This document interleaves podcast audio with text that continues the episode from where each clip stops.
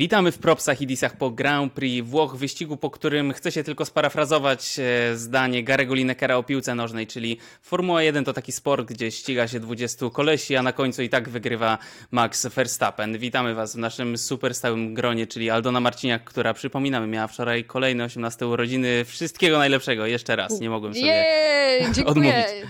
Dziękuję, dziękuję. Cezary Gutowski, Cezary Gutowski, Dobra. który nie miał ostatnio urodzin, ale to nic. Jak będziesz miał, to ci będziemy składać. Oraz ja, ja mam w styczniu, także do usłyszenia. Przede wszystkim chcieliśmy Was troszkę przeprosić za opóźnienie w propsach i disach. Robiliśmy wczoraj co mogliśmy, naprawdę. Tutaj oto ci eksperci łączyli się z lotniska Alio Olio, to, to żart, w Bergamo i nie starczyło czasu, naprawdę. Po prostu musieli już lecieć na samolot, byliśmy tyle od tego, żeby nam się udało, ale co się odwlecze, to nie uciecze, także się e, słyszymy.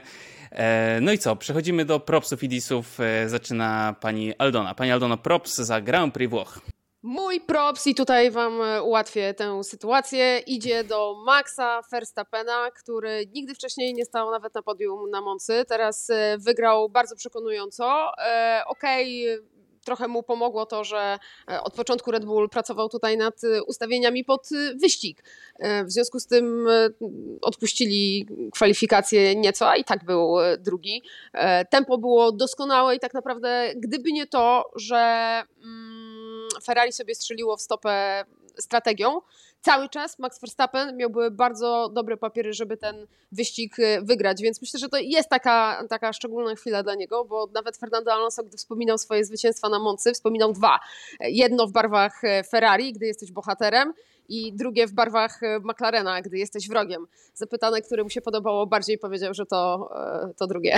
To znaczy chronologicznie to pierwsze, gdy, gdy był wrogiem. I wczoraj zrobił coś takiego Max Verstappen i naprawdę pokaz sił Red Bulla. Słuchajcie, no on może w Singapurze już zostać mistrzem świata, jeżeli on wygra, a Charles Leclerc i Sergio Pérez nie dojadą do, w punktach, to w tym momencie Max Verstappen jest mistrzem świata, odniósł jedenaste zwycięstwo w sezonie, więcej już niż rok temu, także kolejne rekordy, jeżeli chodzi o liczbę zwycięstw w sezonie, mogą paść w tym roku. No, mega, mega występ. Nie słyszę żadnego weta, doskonale. Jestem zaskoczony, że mi się ostał ten props, bo bałem się, że nic się nie stanie, ale no, jest to oczywista oczywistość, czyli kierowca dnia, Nyck de Vries, który po prostu zrobił mega robotę. No, trzeba to jakoś osadzić może trochę w kontekście, tak, to jest kierowca bardzo zdolny, bardzo wjeżdżony, kierowca, który zdobył Mistrzostwo Formuły dwa nie tak dawno temu, kierowca, który jeździ w Formule E, który jeździ także w długim dystansie. Między innymi z Robertem Kubicą się ścigał w tej samej kategorii, więc jest mocno wjeżdżony, natomiast jest to kierowca przez Formułę jeden omijany. Omijany między innymi dlatego, że miał kontrakt podpisany z McLarenem, po czym postąpił na tyle głupio, że powiedział dziennikarzom, że ma ten kontrakt i wówczas McLaren powiedział, że przepraszamy, ale to jakieś nieporozumienie, żadnego kontraktu nie ma. Ponieważ mówiąc o tym otwarcie, przed ogłoszeniem kontraktu złamał y, zasady kontraktu i tak znowu zdał się na niełaskę zespołów Formuły jeden. No i teraz jest y, z całą pewnością jest sforsowany przez Toto Wolffa do tego, żeby do Formuły jeden wrócić w przyszłym roku. To jest ewidentne, nawet jak Toto podkreśla, że nie, nie, tutaj nie mamy żadnych udziałów w jego zyskach, że on jest jakby sam sobie z żeglarzem, sterem i okrętem. Nie przypadkiem jest wystawiany w pierwszych treningach przez zespoły z silnikami Mercedesa, czyli Williamsa, do którego jest przymierzany, przez Mercedesa, który jeździ silnikiem Mercedesa i teraz tutaj na Monzy w Astonie Martinie, więc przejechał ten pierwszy trening, drugiego nie, no i półtorej godziny przed trzecim treningiem dowiedział się, że Alex Albon ma zapalenie wyrostka robaczkowego i wchodzi do składu, po prostu do samochodu, którego, co tu dużo mówić, za dobrze nie zna. Jeździł nim, aczkolwiek już dość dawno temu, no i po prostu rzucony na głęboką wodę, od razu fenomenalna dyspozycja. Znaczy, ja wiem, że pokonanie Nicolasa Latifiego nie jest jakby postrzegane za jakiś wielki wyczyn Formuły jeden, jednakowoż Latifi jeździ trzeci sezon w Williamsie. Dla niego to był tak naprawdę, dla De Vriesa to był pierwszy weekend wyścigowy, niepełny i z miejsca go pokonał w kwalifikacjach, a potem w wyścigu to już historia.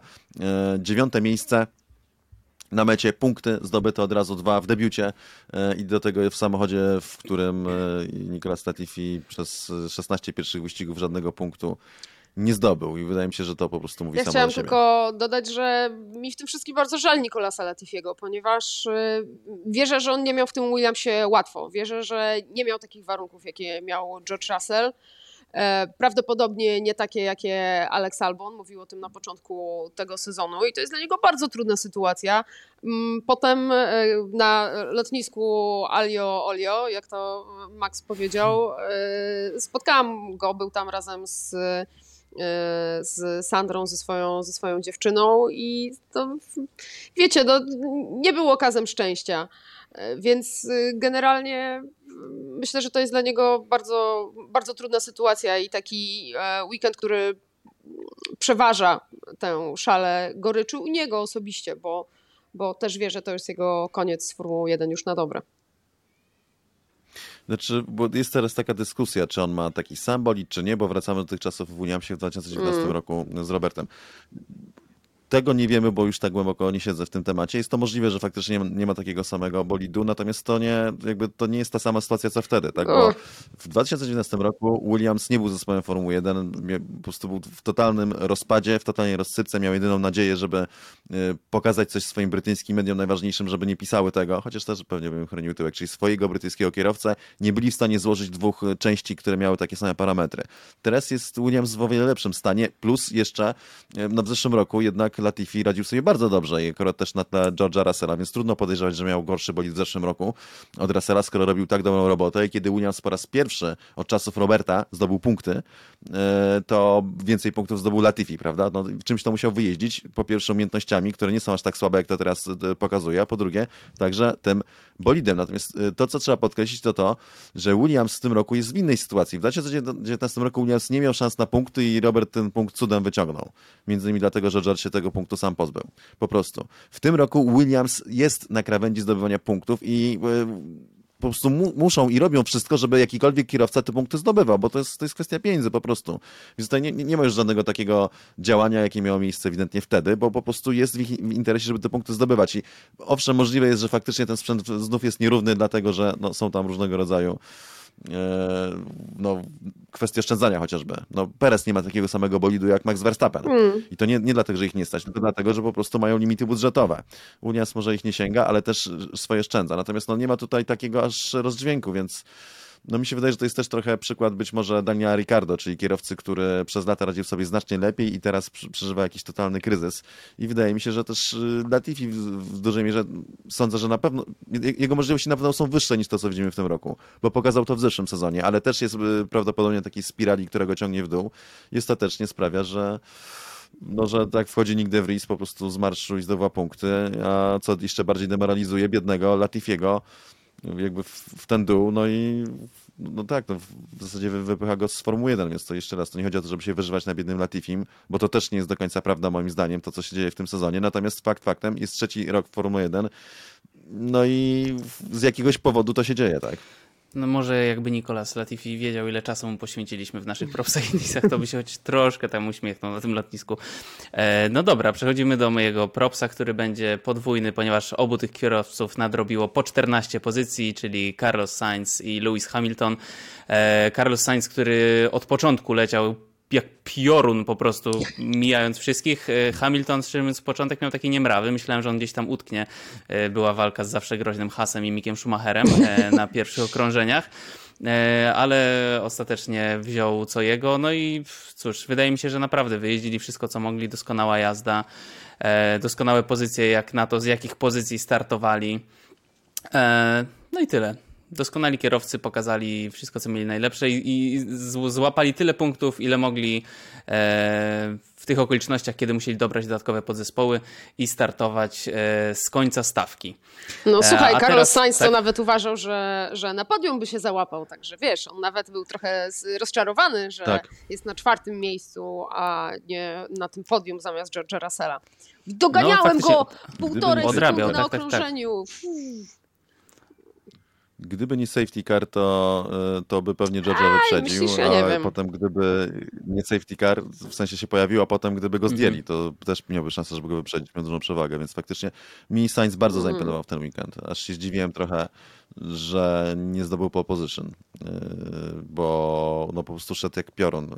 Generalnie, po prostu faktycznie tak jak obiecywał, w tej końcówce sezonu się świetnie znajduje. Rozkminił to, to te kwestie problemu z pierwszej połowy sezonu, czym mi imponuje, za co wielki szacun i muszę powiedzieć, że, że, że po prostu no, świetny wyścig w wykonaniu Carlosa i trochę tak naprawdę rzuca w cień Leclerca w tym momencie, mimo że Leclerc tak był jest, wyżej. W kwalach nie miał slipstreamu, mówisz o pole position Sainza w decydującym no, momencie, tak, tak, także... A to jakby odrobinkę przeszkadza na mocy. No dobrze, przechodzimy do disów. Tu wydaje mi się, że może być troszkę trudniej, ale zobaczymy. Aldono, jaki jest twój dis? Słuchajcie, no, nie jest łatwo z tymi disami, więc zastanawiam się, czy znowu wam ułatwić, czy, czy, czy, czy pójść na ład. Dobra, ułatwię wam, ułatwię wam, znajcie moje serce.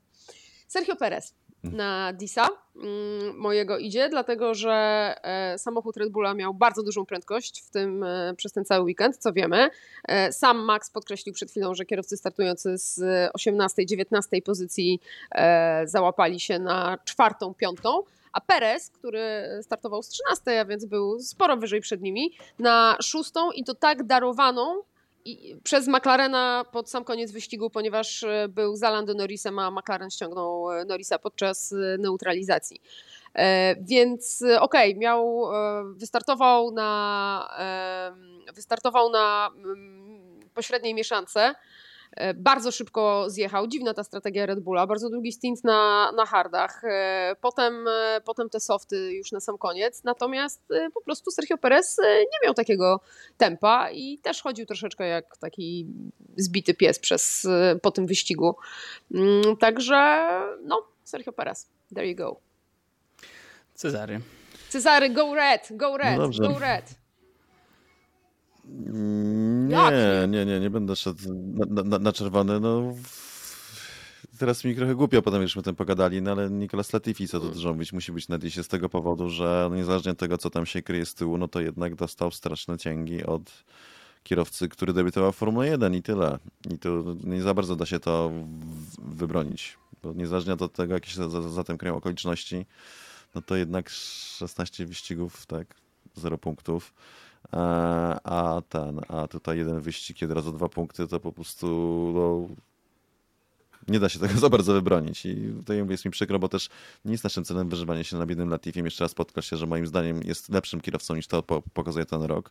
Jest raczej takim kierowcą, jak pokazał to rok poprzedni, natomiast ostatecznie no, wrażenia są takie, jakie są i, i tyle. I ten dis się po prostu... Ten dis się nie jest naszym celem męczenie biednego Latifiego, ale jest naszym celem męczenie Ferrari, więc teraz ja... Wiesz co, ja, wiecie co, znowu posłużę się takim zasłyszanym w świadku piłkarskim powiedzeniu, mianowicie wydaje mi się, że Ferrari niestety nie dość, że nie ma szczęścia, to jeszcze ma pecha. Więc kiedy to nie była najlepsza strategia, ale coś próbowali, no to nie było też tak, znowu doskonałe pit stopy. To też śmieszne, że w zespole Formuły jeden mówimy, że super pit stopy, już było tak źle, że po prostu zwracamy na to uwagę, że wszystkie bezbłędnie, szybciutko. Natomiast chciałem zwrócić jeszcze uwagę na jedną rzecz i chciałem się dowiedzieć od was, co wy o tym myślicie. W którymś momencie usłyszeliśmy połączenie z inżynierem Charlesa Leclerca i tam było Charles, idziemy tam, Max bierze plan, robi plan A, więc my robimy plan C. Are you happy with it? I tak się zastanawiam to, czy oni nie zrzucają trochę na niego tej odpowiedzialności, czy to już nie jest tak, że dobra, to już może ty wymyśl, bo w sumie to my tak, wiecie, zabrzmiało tak, jakby oni nie byli pewni i chcieli się upewnić, czy na pewno jemu to pasuje, czy bardziej to było takie... próba znalezienia wspólnego, najlepszego rozwiązania i jakby on rzucił, że nie, bo ja, ja, ja odniosłem takie wrażenie, jakby oni tam znowu nie byli pewni, trochę jakby trzęśli portkami tam na tym pitwallu. Co uważacie na ten temat? No to już się działo, mówiliśmy już o tym wcześniej, że były takie sytuacje, że właśnie inżynier wręcz no, to wyglądało tak, jakby się bał podjąć odpowiedzialności no kto kierowcy. E, czy tak, czy tak, a sam kierowca przecież po pierwsze nie musi tego wiedzieć, bo on jedzie w wyścigu, to jest kwestia inżyniera, rola. Max Verstappen nie ma takich problemów, ma super inżyniera, super team za sobą, więc po prostu jeździ, a resztą się zajmuje ekipa. Leclerc jest cały czas tutaj pod presją takiego, no gdzieś tam z tyłu głowy musi mieć, że być może le- lepiej jechać szybszym tempem, bo żeby pokryć to, co zostanie skrzynane no, nie przeze mnie. Raz, a dwa, no Leclerc nie ma w sobie tego, co na przykład Sainz stara się okazywać i idzie mu to lepiej, czyli też nie ma tego ogarnia, co się dzieje w wyścigu i no, takiego tej umiejętności właśnie rozumienia, co należy teraz zrobić. To jest akurat no, duża, duży uszczerbek w zbroi Leclerca, który jest wybitnie szybkim kierowcą, wybitnie zdolnym, ale jeśli chodzi o taką inteligencję wyścigową i ogarnianie, co się dzieje, to do Fernando Alonso, który jest tu chyba najlepszy, ale nie tylko Fernando. Lewis Hamilton tak jeszcze bardzo dobrze ogarnia też między innymi. No to mu daleko. No i po prostu, generalnie się dużo nad tym zastanawiałem, też była fajna dyskusja u mnie pod F jeden Vlogiem.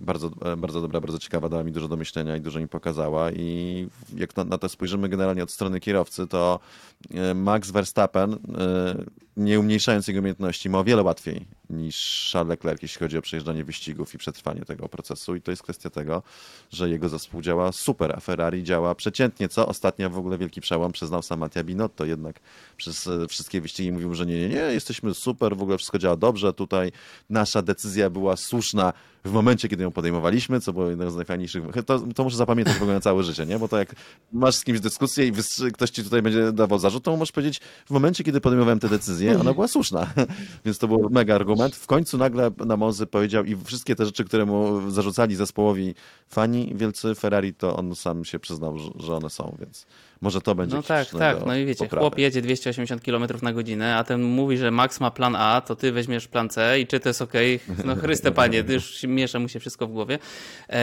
I to by było na tyle, jeśli chodzi o propsy i disy, ale chciałem jeszcze, żebyśmy poruszyli dwa tematy. Po pierwsze, w związku z tym, że byliście tam na miejscu, a dochodzą głosy, że co staje się już powoli w tym sezonie standardem, otóż organizacja była podobno koszmarna. Więc zacznijmy od tego, a potem porozmawiamy sobie jeszcze o tym safety carze na koniec.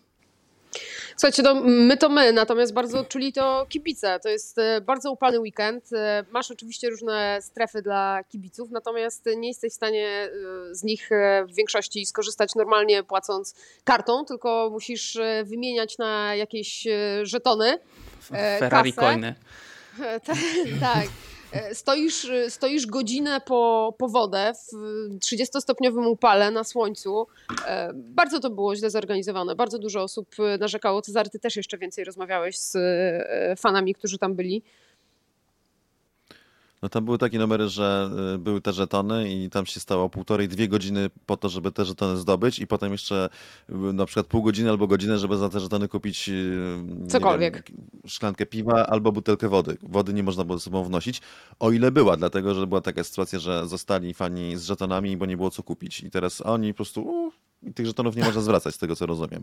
Były opaski zamiast żetonów jeszcze ewentualnie, cyfrowe, gdzie wpłacało się tam na konto mm-hmm. i one miały działać, one się popsuły w sobotę i znowu nikt nic w ogóle nie wie, czyli ludzie nawet nie mieli i nie odzyskiwali tych pieniędzy.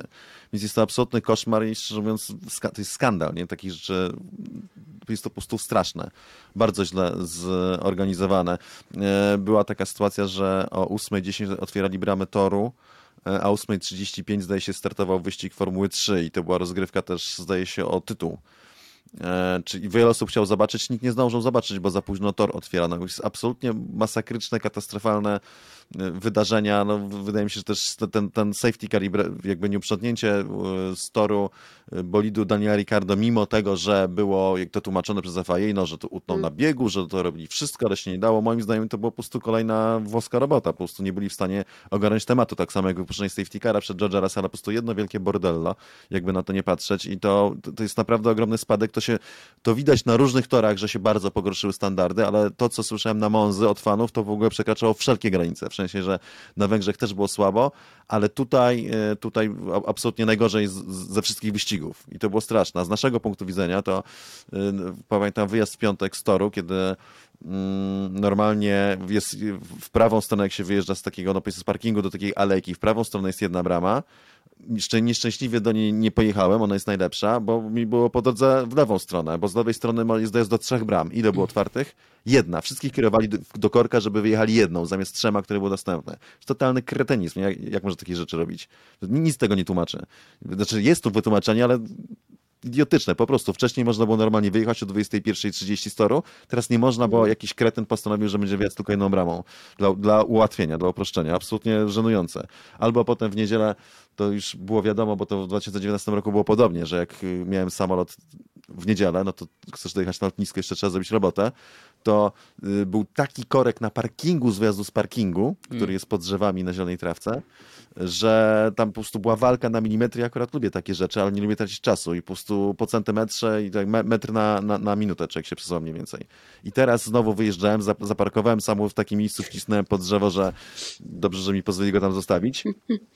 Na milimetry, tak żeby być zaraz obok wyjazdu i byłem i znowu stałem trzydzieści minut, żeby dojechać do wyjazdu. Trzy samochody do wyjazdu były przede mną i oczywiście tam się trzeba było przepychać. Dlaczego? Bo przeciął prezydent i oni yy, zamknęli, żeby prezydent mógł wyjechać, tylko na pół godziny. Nie, nie mogli, że nie wiem, pięć minut przed, tylko po prostu zamknięte. I po prostu takie rzeczy, takie wydarzenia to jest absolutna kompromitacja. Organizacja Grand Prix Włoch była fatalna i no po prostu, no niestety nie, nie, już od dawna tego wyścigu za bardzo nie polecam. Na jeden strzał, żeby zobaczyć Monzę i to nawet nie na Formułę jeden, tylko bardziej Monza. Właśnie na łeka, żeby pojechać na niższe kategorie. Natomiast no, na Formułę jeden, no, no owszem, fajnie, ale na raz, nie? Na, na, na jedno przeżycie, a potem już raczej na inne wyścigi, bo organizacja koszmar. No dobra, to poruszmy jeszcze temat tego safety cara, który wyjechał na koniec. Wyjechał, no i już nie zjechał. I tak jak mówisz, tam co się działo, to oddublowywanie. Bałagan, nikt nic nie wiedział, co się dzieje. Ten samochód Daniela Ricciardo stał swoją drogą. Kurczę, tak liczyłem, że dojedzie w tych punktach. No mm. biedny, no naprawdę, po prostu już biednemu piach w oczy. Ehm... I różne teorie, co powinno się było zrobić. Toto Wolff powiedział, że przynajmniej samochód dojechał do końca tak, jak się powinno robić. E, to, to, to mi się podobało, tak. E... Ale to powiem ci, że powiedzieć słowo, bo ja, ja patrzyłem na te wypowiedzi, które wyszły i widziałem, że tam Horner był oburzony tym, że y, to się źle skończyło. Binotto, czyli tak szef Red Bulla, szef Ferrari i sobie myślę, mmm, ciekawe co powie Toto, coś mi mówi, że będzie dokładnie odwrotnie. Smart guy, bo ten, bo, ale nie myślałem wtedy w kontekście, że powie Abu Zabi, tylko w kontekście tego, że jak ci lecą po F I A, to to, to oczywiście będzie mówił nie, nie, nie. A mi się znaczy, podobało. Słuchajcie, znaczy, po pierwsze trzeba powiedzieć, że rzeczywiście Niels Wittich, który był dyrektorem wyścigu tutaj, postąpił zgodnie z literą prawa. I tyle. I oczywiście odbija się czkawką Abu Zabi, natomiast y, oczywiście też jest y, w związku z tym dużo kontrowersji, ponieważ przez lata była narracja, chcemy zrobić wszystko, żeby zakończyć wyścig w warunkach zielonej flagi. I to był też argument, który był podnoszony przy, przy Abu Zabi. I w poniedziałek jest y, spotkanie y, pana Mohameda Ben Sulayema, na którym będzie poruszał między innymi te kwestie, jak to rozwiązać. Pojawiły się różne koncepcje, żeby na przykład jeżeli w ciągu ostatnich dziesięciu wyś- okrążeń przed końcem wyścigu e, pojawi się neutralizacja, to żeby zamiast tego była czerwona flaga. Mhm. E, nie jest to moim zdaniem dobre rozwiązanie, bo czerwona flaga e, jakby daje zupełnie inne przywileje, chociażby możesz naprawiać samochód mm-hmm. w warunkach czerwonej flagi, więc to jest, to jest zupełnie co innego. Ale może na przykład, jeżeli faktycznie safety car na ostatnich, nie wiem, nie dziesięciu, ale pięciu okrążeniach, wydłużmy dystans o, o dwa. Natomiast no, na pewno Cezary... Nie. Cezary co? A, no tak, faktycznie. A, no oczywiście, masz rację, stupid me. E, natomiast... No to, nie, to Hamilton wymyślił to, ale paliwo. On może powiedzieć, no to nie dolewajmy zapasy w D T M-ie, tak jest przecież, że, no tam, tak. że trzeba dolać zapas paliwa na wypadek, gdyby trzeba było przedłużyć wyścig, ale to jest Formuła jeden, to nie D T M. No tak, ja miałem świetny pomysł w głowie właśnie teraz, żeby nie liczyć kółek pod safety carem, no ale to jest to samo. E, no będzie no. problem z paliwem. No. A może... tankowanie lotne i wtedy wprowadzamy jeszcze dodatkową. To Amerykanie powinni to kochać, bo jak na przykład spieprzysz tankowanie lotne, no to też jest problem, nie? Nie, indukcyjne. Po prostu żadną tylko na elektrycznym i na indukcyjnym. Albo tylko na hybrydzie możesz dojechać dwa ostatnie. No tak, tak. I to wtedy, wiesz, lecisz tylko na prądzie, to będzie jeszcze bardziej ekologiczne. Dużo było różnych pomysłów, ale najlepsze to wymyślenia. O, dawaj. Nie chwalę ale się, poczekaj, nie bo może, może bo... sprzedasz go F I A, może nie, nie mów tutaj nam. Ale jak Nie, już będzie nagrane, tak będziemy mieli świadków, że to mój i potem jej po prostu założę patent, sprawę w sądzie w miliard dolarów odszkodowania za wykorzystanie mojego pomysłu i będziemy tak wszyscy bogaci. Bardzo dobry pomysł. Cezary Ecclestonem. Minimum po stu dolarów. Tak. Więc te, też czytałem dyskusję znowu pod F jeden blogiem. Różne pomysły i widziałem, że ktoś tam rzucił, żeby na przykład, że jak pięć okrążeń przed końcem, no to trzeba zatrzymać wyścig, czerwona flaga, po prostu można wprowadzić przepis, że nie można naprawiać bolidów albo zmieniać opon, też można zrobić tak dodatkowe tutaj specustawa po prostu i wtedy nie, nie będzie problemu z naprawianiem. No dobra, ale prawda? Co wtedy robisz standing start? Czy start za samochodem bezpieczeństwa? Tak. Znaczy, to wszystko jedno. Można wybrać taki, ja bym zrobił standing start, żeby było jeszcze ciekawiej, żeby, żeby po prostu, żeby się działo. Natomiast no, to rozwiązanie ma jeden problem. Jeszcze było, że dziesięć procent dystansu ostatnio. Ma bardzo duży problem. No dobra, robimy czerwoną flagę specjalnie, żeby mieć ten finał na pięciu okrążeń czy dziesięć procent dystansu. Rusza wyścig i nagle komuś się psuje samochód, tak jak Ricardo i znowu staje z boku toru. I co? Znowu przerywamy wyścig, znowu trzeba go usunąć. No. Prawa telewizyjne, czas, tak? Interwizja i wszystko, nie? No, czas leci, kibice czekają. Bez sensu, ale dobra. Zaczekamy, kolejny start. Takie rzeczy się zdarzały. Kolizja, znowu mamy sytuację na safety cara, którą można było rozwiązać na safety carze, ale regulamin każe przerwać wyścig. To jest cała procedura, znowu wszyscy zjeżdżają do boksu, muszą się ustawiać na korach, na, na polach albo robić okrążenie zapoznawcze. Przez, no po prostu jest to nie do ogarnięcia. Natomiast jest jedna sytuacja, która jest do ogarnięcia. I to jest taka, że robimy zasadę, że ostatnie okrążenie nie może być przejechane za safety carem. I wtedy jak macie sytuację, że tutaj nie mają problem z bolidem Ricardo, no to okej, okay, mamy zacząć ostatnie okrążenie, czerwona flaga, bo jeżeli będzie wypadek, znowu ten, taki przypadek, że ktoś stanie na tym ostatnim okrążeniu albo będzie wypadek, no to już i tak nie, nie przeszkodzą na kolejnym, bo to jest ostatnie okrążenie.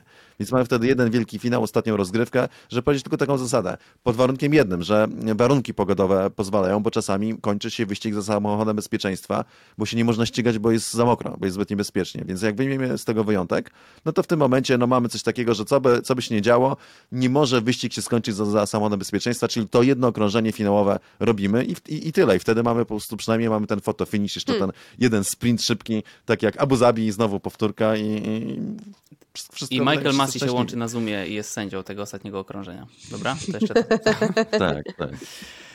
No dobra, mamy to na lepiej niż na piśmie, mamy to nagrane, więc jeżeli ktokolwiek wpadnie na taki pomysł, to we're suing, Cezary jak mówią w Stanach, zakładamy sprawę. Tak, tak. tak jest. Netto. Jak można to na fakturę.